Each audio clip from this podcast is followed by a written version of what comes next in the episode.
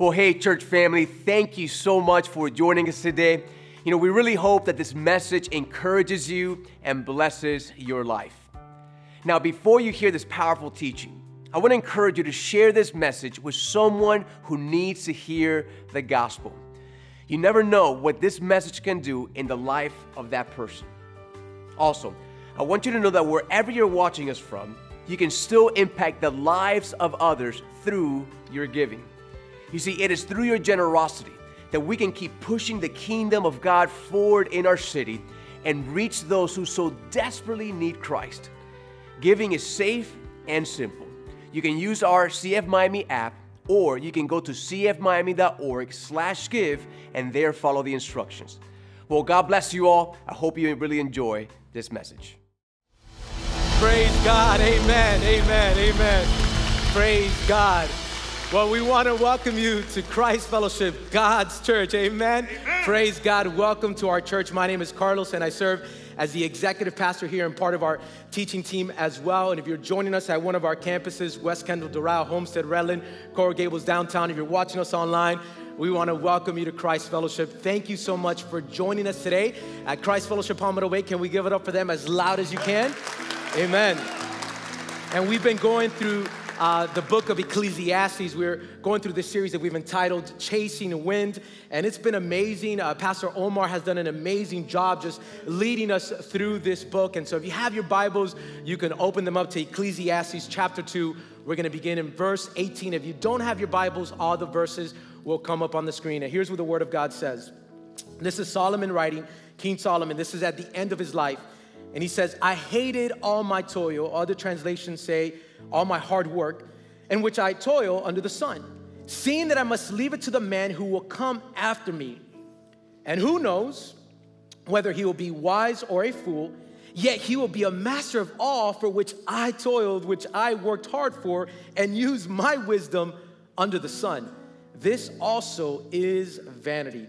Amen. You can have a seat now at all of our campuses and you know, I was born and raised in the city of Miami, and I lived in North Carolina for a couple years as well. Uh, but one of my most fondest memories as a child was on the weekends uh, watching a movie with my family and enjoying a good slice of pizza. And uh, before the days of Netflix, uh, before the days of Amazon Prime and Hulu and uh, YouTube TV, even before the days of Redbox, where you would go to the Publix and get a movie there, there was this really well known video store by the name of Blockbuster Video. How many of you remember that? All our students are like, What are you talking about? You know, I used to love going to Blockbuster Video. I remember there was one on Bird Road in 107, right by the house that I lived in, and there was a Pizza Hut right there in the same shopping center.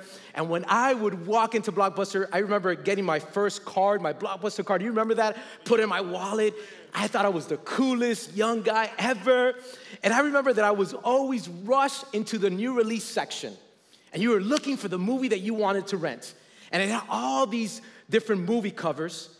And the way that you discovered if your movie was available is that behind the cover, you needed to find the blockbuster box.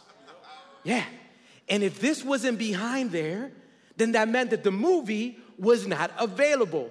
So, guess what? You would have to, what I would do is that after that, I would rush to the counter and I would look at the Dropbox section, hoping that my movie was just dropped off, like Terminator or Titanic, whatever movie we were gonna watch or probably there on the counter before it made its way uh, to the shelf. And so one of my greatest memories as a child was Blockbuster Video. And it was a big, big deal. In fact, in 2004, Blockbuster expanded so much that there were 9,094 locations all across the world.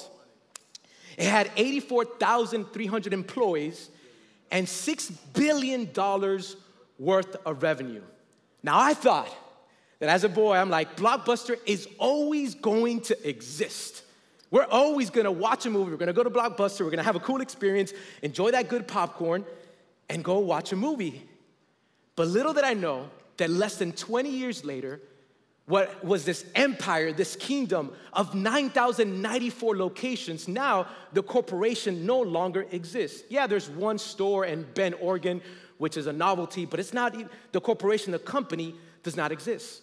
But here's the thing, church family think about all the money and effort, the energy that they spent in promoting and marketing, all the hard work that was placed to build this company that is not long lasting and less than 20 years later no longer exists.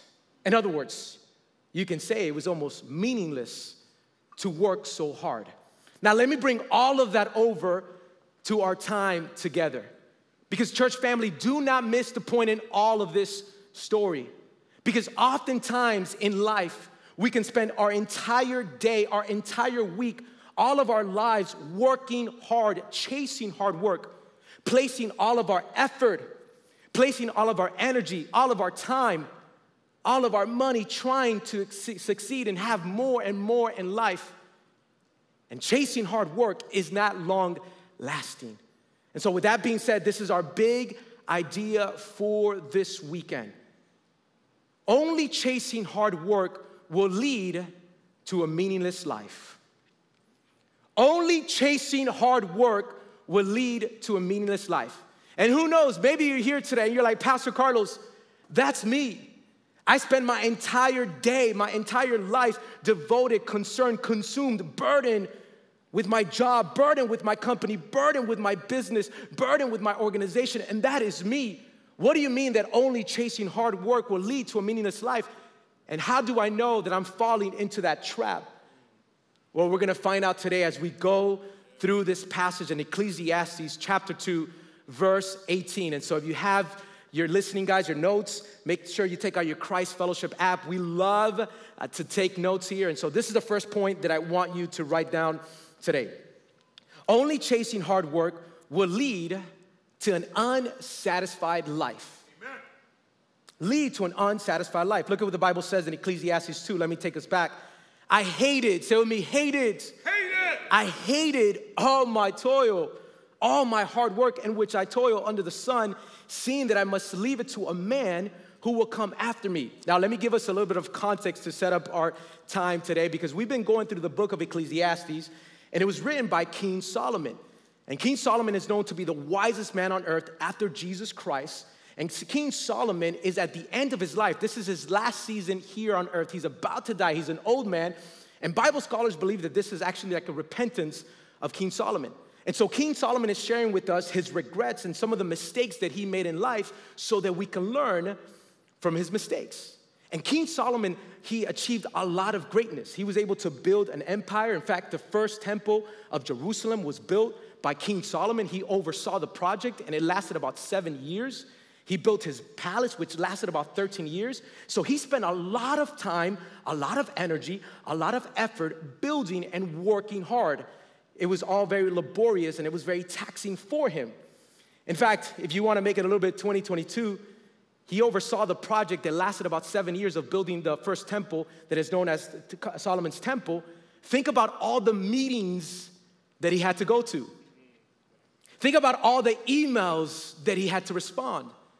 Think about the time that he spent in the boardroom strategizing and thinking through planning. Here's how the temple should look like. Here's where you worship. Here's where you present your sacrifice. Think about all the stuff that he had to do to oversee these projects. And so now Solomon is writing the book of Ecclesiastes, inspired by God, and he's saying, Listen, I hated all my hard work. Hate is a strong word. He hated all the time that he spent working hard.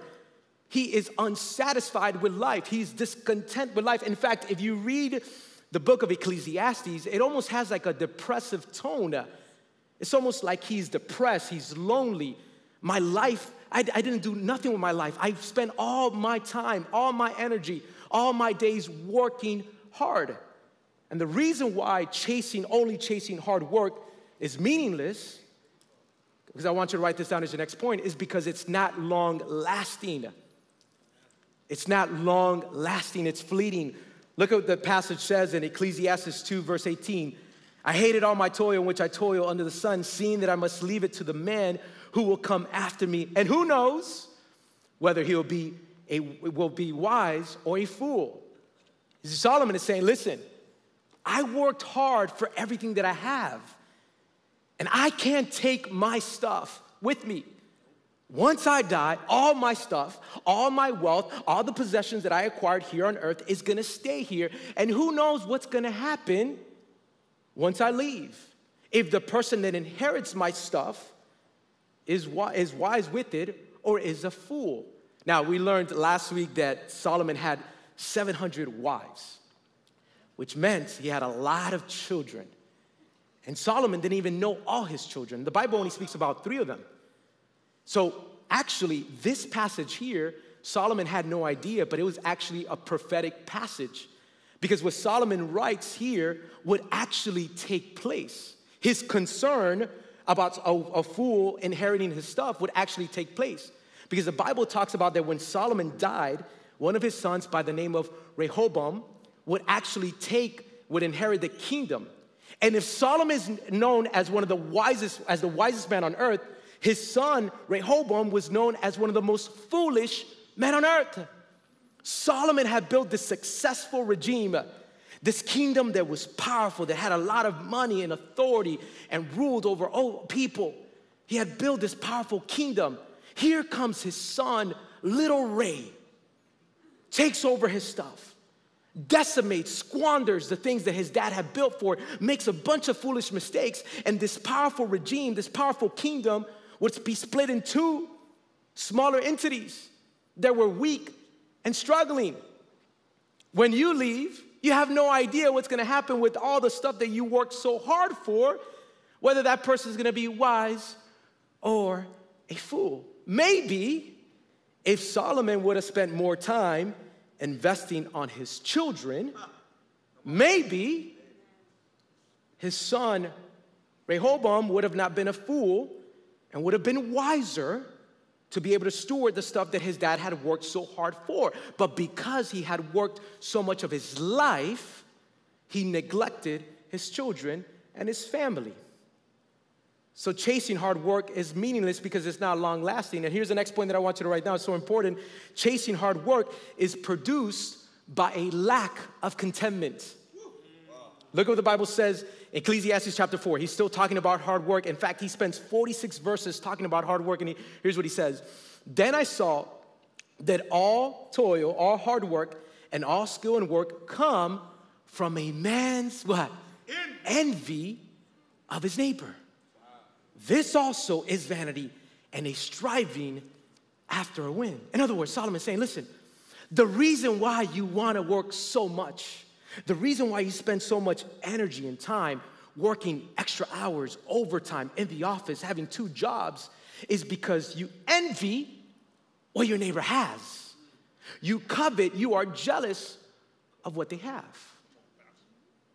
See, oftentimes we are content with the home that we have until we go to our friend's house. We're like, oh my gosh, they upgraded their kitchen and their floors and their living room, and their landscaping looks amazing. I gotta do that to my house now. Your co- coworker bought a new pair of shoes and you have 42 pairs of shoes, but because they bought a pair of shoes, now I need to buy another pair of shoes, and it needs to be Gucci because the other brand is not good enough. They just bought a brand new car and now you're not content with the car, car, car that God has blessed you with. Comparison is a thief of joy. Oh, you guys woke up now. Praise God. Come on, give Jesus a shot of praise. I know you guys are a little cold today. I know, I know. Trying to stay warm as well. I get it. Comparison is a thief of joy. And so Solomon is saying, listen, the reason why oftentimes in life we chase hard work is because we want what someone else has. But here's what I want you to understand that this passage is so powerful because the apostle Paul writes to Timothy and he says, listen in 1 Timothy chapter 6 verse 6, but godliness with contentment is great gain. For we brought nothing into the world and we cannot take anything out of the world. But if we have food and clothing with these, we will be content. Here's what I want you to know, child of God. If you're a follower of Jesus, if you are a disciple of Christ, if you trusted in Jesus Christ as your Lord and Savior, here's what I want you to know. Allow the message of the gospel to permeate your thoughts and your mind and your heart when you understand that the Lord of Lords, the King of Kings, the Alpha and the Omega, the first and the last, came down to live a perfect life, died a death that he did not deserve to forgive you, not from some of your sins, not from a few of your sins, but every single one of your sins. And those who trust in him have eternal life. When you understand that, you can find contentment in Jesus. So when you go to your best friend's home and they have a bigger home than you, you say, God bless you. Praise God. I'm God, glad that God blessed you with a home. I am content with the home that God has given me. When you go into your car and someone else has a better car, God bless you. Don't covet what they have. Don't desire what they have, but be, listen, I'm content in Christ because those things are not, are not what are gonna bring me fulfillment and satisfaction and purpose. Only Jesus Christ can bring me true satisfaction, true purpose, true forgiveness, true love, true joy. Comparison is a thief of joy. So Solomon is saying, listen, the reason why oftentimes we work hard, chase hard work, is because we want what someone else has. But I know what some of you are thinking Pastor Carlos, I got bills to pay. I have a family to feed. I have a mortgage to cover. I gotta work hard. I have to grind. Miami's a beautiful city, but it's expensive.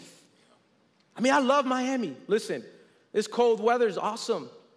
We don't have to deal with snow. I lived in North Carolina for six months every single morning, went outside, turned on my car, had to warm up for about 20 minutes, go back inside the house. Snow is beautiful for a day. then it turns into black ice. And it's evil, ungodly. Oh, if you've ever dealt with black ice, I've slipped so many times when I lived in North Carolina. I mean, that thing just gets you and you can't even see it. Awful. So I love Miami, but it is an expensive city. Real estate is expensive. My wife sent me a picture of this the other day. She said, listen, that's how it feels in Miami, right? We're never gonna buy a home here, babe. so I get it. I gotta work hard, Pastor.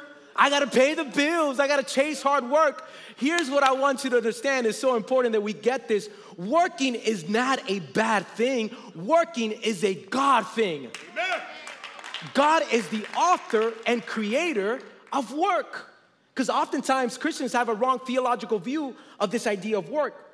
God created work. Some Christians will say, well, I have to work hard because Adam and Eve sinned against God and it's a consequence of sin. It's one of the curses of sin. No, no, no, no, no, no. Listen, listen, look what the Bible says in Genesis chapter 2. Before Adam and Eve sinned against God, they sinned against God in Genesis chapter 3. That's the fall of man. Genesis chapter 2, verse 15. Look at what the Bible says. The Lord God took the man and put him in the Garden of Eden to hang out. Nope. Nope. To drink some mimosas. Nope. To grab some grapes and do wine. Make some wine. No. He gets Adam and Eve, and look what the Bible says. He put him in the Garden of Eden to work it. Say with me, work it. Work. Tell the person next to you, work it. work it. To work it and keep it. In other words, this is before the fall of man. God takes Adam and Eve and he says, Listen, I'm gonna put you in this garden, not so you can just hang out and chill and look pretty and look cool and watch Netflix. No, you're gonna go into this garden so that you can work it, maintain it, protect it, cultivate it. And if you've ever done any garden work, you know that's laborious and it's very extensive, intense. It can be very intense. So he puts him in the garden. So working is not a bad thing. It is a God thing. God created work. In fact, the, Solomon says in Ecclesiastes chapter 2 verse 24, he says, "Find enjoyment in your work." Find enjoyment in the things that you do that you work. One of the things that people ask Shawnee and I, they say, "Pastor, pastor, what do you want your children to be when they grow up? Do you do you want them to be pastors when they grow up?" And one of the things that Shawnee and I always say, we listen, we don't want to place that expectation on them. If God calls them to full time ministry, praise God. But what I do say is, our prayer, what we pray about every single day, is that they fear the Lord, that they serve God, that, they, that they're believers of Jesus. And the second thing that we always say is that we want them to be industrious, to work hard and to be diligent. I'm not raising lazy children. Mm-mm. Not in our home. Why? Because if they work hard, they're diligent, and they're industrious, whatever career path they take, they're probably gonna do well and steward what God has given them in this time well. The Bible speaks about this a lot in Proverbs. The diligent will be will prosper. If you work hard, things are gonna go well for you.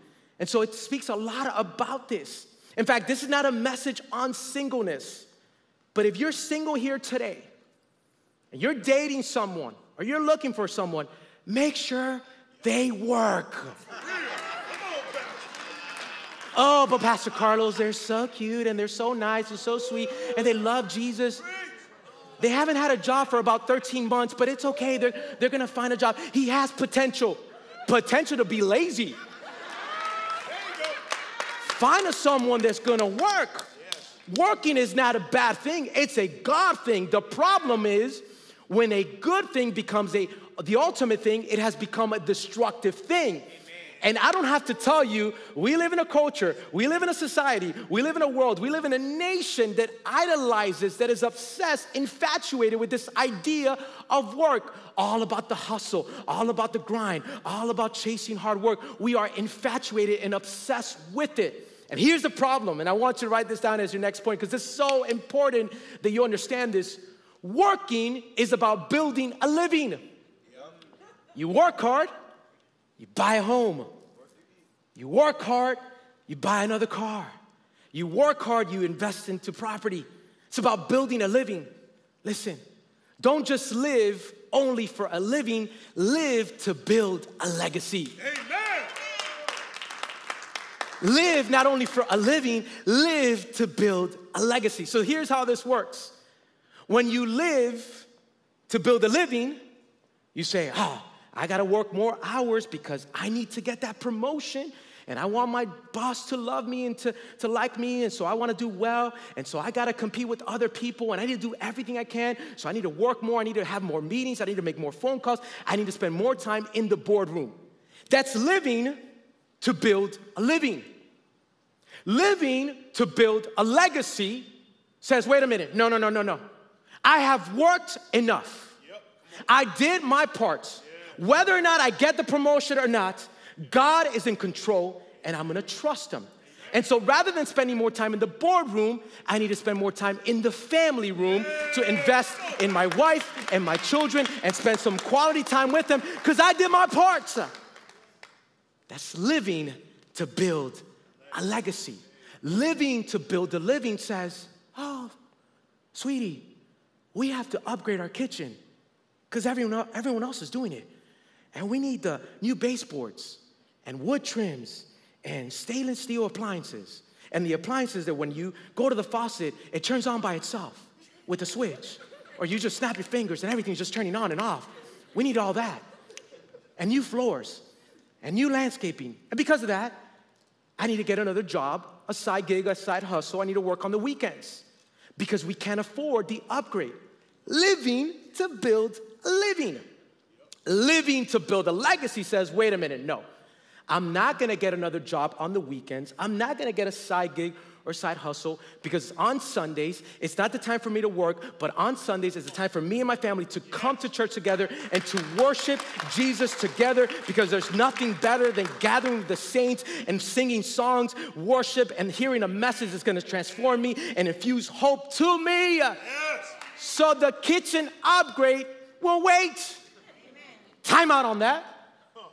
Because I'm not gonna live to build a living, I'm gonna live to build a legacy. Husbands, fathers, living to build a living says, I worked from 7 a.m. to 7 in the evening, meeting after meeting. I had to deal with these sales and had to go to different offices, and I've had a long, long day. I did my part, babe. I'm the provider here. I'm the one that's supplementing all the income here. So I did my part. I'm exhausted, I'm tired, I'm burdened, I'm stressed out. So when I get home, babe, children, time out, I need my time. I'm gonna be in the family room watching Sports Center, PTI, and just watching TV because I did my part. Living to build a living. Living to build a legacy says, listen, I'm exhausted. I'm tired. I'm stressed out. But when I get home, I'm gonna leverage my energy and my emotions to be able to invest in my children and my wife and serve her and take my children a bath and put them to sleep, read them of the Bible, pray with them, living to build a legacy. So, my question for you today at all of our campuses are you living to build a living or are you living to build a legacy? Hmm. Are you living to build a living or are you living to build a legacy? Because here's the thing when you live to build a living, it's all about production. You are what you produce, you are the sales that you make. You are the businesses you have. It's all about production. Living to build a legacy, it's all about people. Living to build a living, it's all about production. Living to build a legacy, it's all about people and the way that you love people, the way that you care for people, the way that you invest them. I want you to write this down as your next point. You build a legacy by serving others. By serving others. Look at what Jesus Christ says. This is before he dies on the cross to forgive us from our sins. He gathers his disciples and they're having a competition. They're trying to compete with each other. I want to be great. I want to be the number one. I want to make it to the top. And Jesus says the following listen, listen, listen, listen. Mark 10, chapter, chapter 10, verse 43. Whoever would be great among you must be your servant. And whoever, whoever would be first among you must be a slave of all. For even the Son of Man came not to be served, but to serve and to give his life as a ransom for many. Jesus Christ tells his disciples listen, if you want to live a great life, if you want to live a life of significance, if you want to live a life of success, you're called to serve other people. Jesus doesn't just say, hey, this is what serving means in the Greek. This is what serving means in the Hebrew. No, he models what it means to be a servant. Because the God of the universe, the God who created you and I, the God who created everything that we see and exist on this world, the Lord of Lords, the King of Kings, the Alpha and the Omega, came down from his celestial throne and came down to serve us. Not only did he die on the cross for our sins, that's the message of the gospel, it's a message that God served us, but he washed his disciples' feet. The Bible says in John 13, before he goes to the cross, he gathers his disciples and he washes their feet. He serves them. Serving is a powerful thing, and you leave a legacy by serving your family well. Husbands, you want a healthy marriage? One of the most powerful things that you can tell your wife is, babe, how can I serve you? How can I help you? Is there anything that I can do to help you? Trust me, you do it, you're gonna thank me later. It's a powerful thing. Wives, the same way. Serving is powerful. In fact, Martin Luther King, he said it really well. He said it anyone can be great because anyone can serve. Anyone can be great because anyone can serve. You know, a couple weeks ago, we registered my son Nathan, my middle son, into a football league, flag football, and, and he's excited about it. And about a week ago, actually two weeks ago, I received an email. They're like, parents, parents, uh, we need some volunteer coaches. Uh, we don't have enough coaches. And so, any parents that would like to volunteer and serve as a coach for their team. And so, when I read the email, I told my wife, I'm like, ah. I mean, I'm not gonna lie to you, I'm like, oh man, I'm busy. I got a lot, a lot going on on the weekends. I have church. I mean, we have three children. So, I'm talking to my wife, and my son Nathan overhears that conversation. He's like, Dad, Dad, Dad, I want you to be a coach for my team. So, all right, I'm gonna do it. So then I went last week, we had a meeting and they gave us a t shirt. There's a picture of me, I'm all excited and all stuff. You know, I'm become a, a, a coach and all that. But I started thinking to myself as I was driving back home, I don't know the strategies of flag football.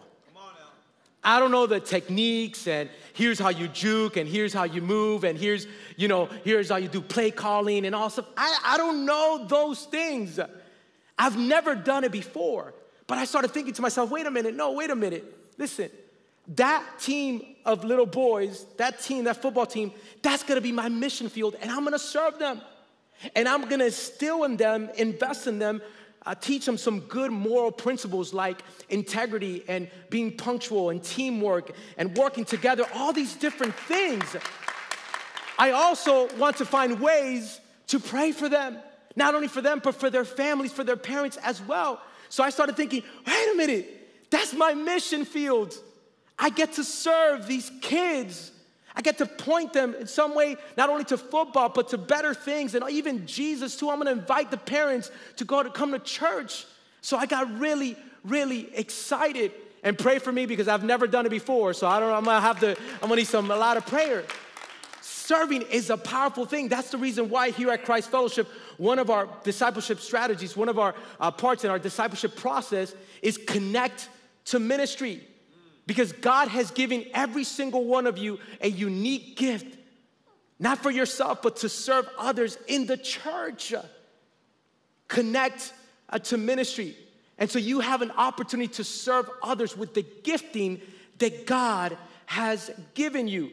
Every single weekend at all of our campuses, we have hundreds of volunteers from our guest services, from our kids, our students, our young adults, production, worship, street team, parking team. They do an amazing job every single weekend to serve you. Can we encourage them today? Come on, let's clap it up at all of our campuses. We love our volunteers. Here's the thing when we serve, we're pointing people, we're connecting people to the source. The source is Jesus. Jesus is the source, but God uses us as a vessel to connect people to Him.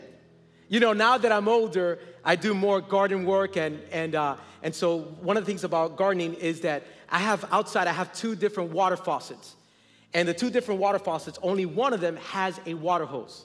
Now, here's the thing I was trying to put water in, uh, in the area by the other uh, water faucet, which didn't have the water hose. And so one of the things I quickly discovered is that when you turn on a water, right, the water faucet, it only is only gonna pour water in that area. But the way that you get that source, the way that you get that water to other parts of your backyard is what? You need a water hose. Without the water hose, you can't take that water and pour that water into other parts of your yard. See, the hose is a vessel it's not the source, the source is the water. But when you connect it, you're able to pour water into parts of your yard. Don't worry, I'm not gonna spray you. I saw some of you like, oh my gosh, I'm gonna spray you. It's not connected. It's not connected, not connected to the source. Can I tell you that's the same way when you serve Jesus in a team? Every time that you serve in our kids' ministry, and you have those children and you're teaching them the gospel in a way that's tailored to them and you're helping them in their growth in Jesus Christ, you are pouring water into their lives because you're connecting them to the source. When you serve in our student ministry and you have a group of teenagers and you're leading a small group and they're questioning their identity should be in other people. They're putting, placing their identity in other people and, and a boyfriend and a girlfriend, and you're telling them, listen, listen, listen, your identity does not be in other people. It needs to be in Jesus Christ alone. You are pouring water into their lives. When you serve in our guest services team and you see someone that maybe looks discouraged, sad, upset, maybe they've had a long day, when you welcome them with a smile, when you help them get connected into our venue and you sit them down, you are putting water into their lives. Because God uses people to bless people. Jesus is the source but He allows us to be a part of what He's doing in the lives of other people. How many of you believe that today at all of our campuses? You build a legacy by serving others. And here's the amazing thing about serving other people serving has an eternal value. Amen. Serving has an eternal value. Look what the Bible says in Matthew chapter 6, verse 19 to 20. Do not lay up for yourselves treasures on earth where moth and rust destroy and where thieves break in and steal. But lay up for yourselves treasures in heaven where neither moth nor rust destroy and where thieves do not break in and steal.